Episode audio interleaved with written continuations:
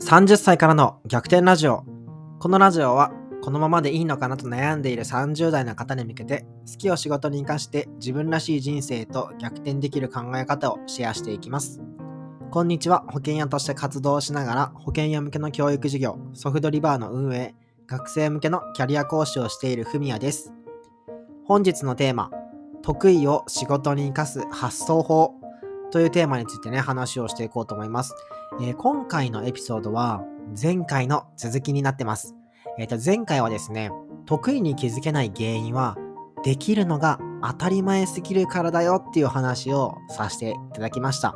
でその上で得意の見つけ方をじゃあどうやって見つけたらいいのかっていうのも合わせてね、あのご紹介してるので、まだ前回聞いてないよって方は前回も聞いてもらえると嬉しいです。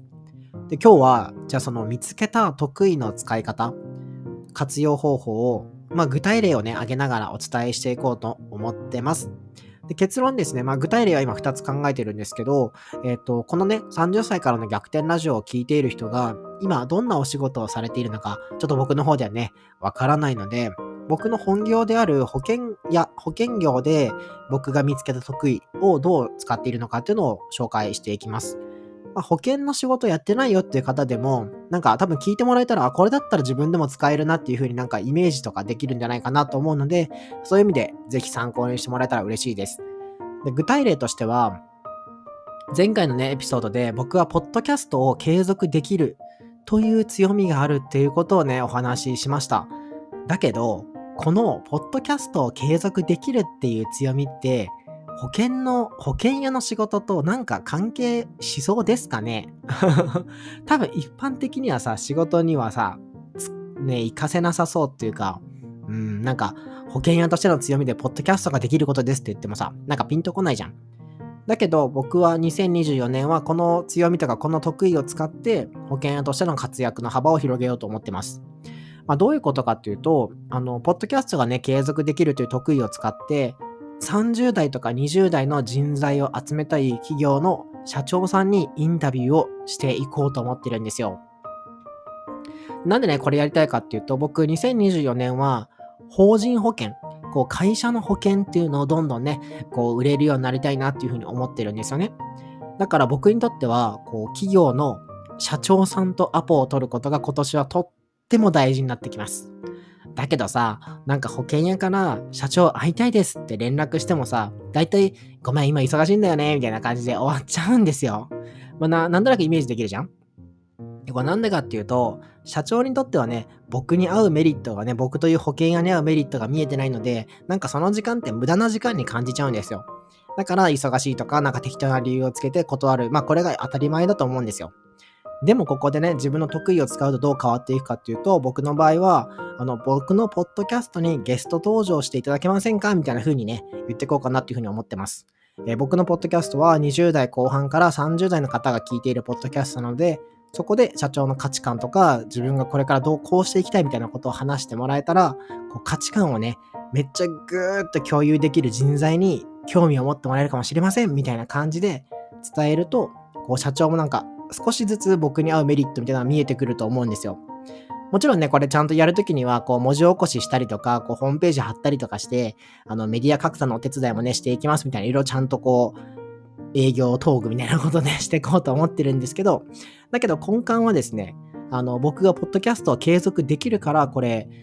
できる技なんですよ。他の保険屋さんもじゃあ真似しようと思っても、なんかこう、音声配信ができませんとかさ、続きませんみたいな人からすると、うん、多分この手法は取れないんですよね。だから、こう、保険屋の中でも、音声配信、ポッドキャストを、こう、普通50%の人が7話以内に辞めてしまうところを辞めないという、継続できるという僕の強みが、あの、生きてきてるんですよ。これがね、今回僕のね、ポッドキャストが継続できるという強みを使って、あの、勝負をしていこうと思った得意ですね。はい。でもう一個ね、こう、前回話をしたのは、ホームランの打ち方を教えて、保険を売ってる人がいるんだよ、みたいな話をしたんだけど、これどういうことかっていうと、あの、ホームラン、まあ、野球が大好きなんですよ、その保険屋さんは。で、多分ご自身も野球をずっと頑張ってて、ホームランの打ち方とかをね、教えてあげることができるんですよ。だからさ、こう、お子さんが野球をやってるお父さんとかにね、あの、息子さんのホームラン打ち方を教えますよみたいなことを実際今ね、教えたりとかして、あの、子供さんたちがね、ホームラン打てるようになってるんですよ。でそうなったらさ、もう息子がホームランとか打ったらお父さんは超嬉しいはず。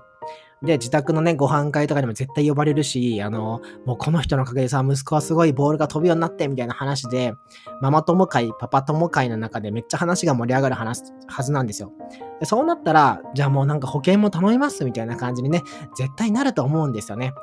だから保険の紹介は難しくても、なんかホームランの打ち方を教えてくれる先生がいるらしいぜみたいなのってさ、めっちゃ口コミで広がりそうじゃないですか。だからこんな風にね、あの保険の仕事に、例えば音声配信が継続できるスキルとか、ホームランの打ち方が教えられるっていうのは、関係なさそうに見えるんだけど、得意っていうのは活かせるんですよね。だからね、今このポッドキャストを聞いてる方の中にも、もしね、今回見つけた得意があるけど、だけど、じゃあこの得意ってどう活かしたらいいのかわかんないみたいな方はね、あの、ぜひ、こう、お便りコーナーとかにこういう得意を見つけたんですけど、今の仕事にどう活かしたらいいかわかりませんみたいな風にね、あの、連絡もらえたら僕なりにこう、こうやったらいいんじゃないですかみたいなアドバイスもできると思うんで、あの、ぜひね、お便りとかももらえたら嬉しいです。はい、ということでね、本日のテーマはこんな感じです。いかがだったでしょうか？実はですね、こう、今日からなんかマイクを変えてみたんですよ。iPhone から普通のこう、ちゃんとしたマイクにやってみて、なんか僕もちょっとね、若干緊張してるんですけど、なんかいつもより音声聞きやすいよとか、うん、なんかいい感じだよっていう風にね、反応があれば嬉しいなと思ってます。はい。ということでね、このラジオが面白いと思っていただいた方は、ぜひフォローボタンを押していただけるとめちゃめちゃ嬉しいです。ということで、皆さんの夢や目標がどんどん実現しますように。それでは、サンキューバイバーイ。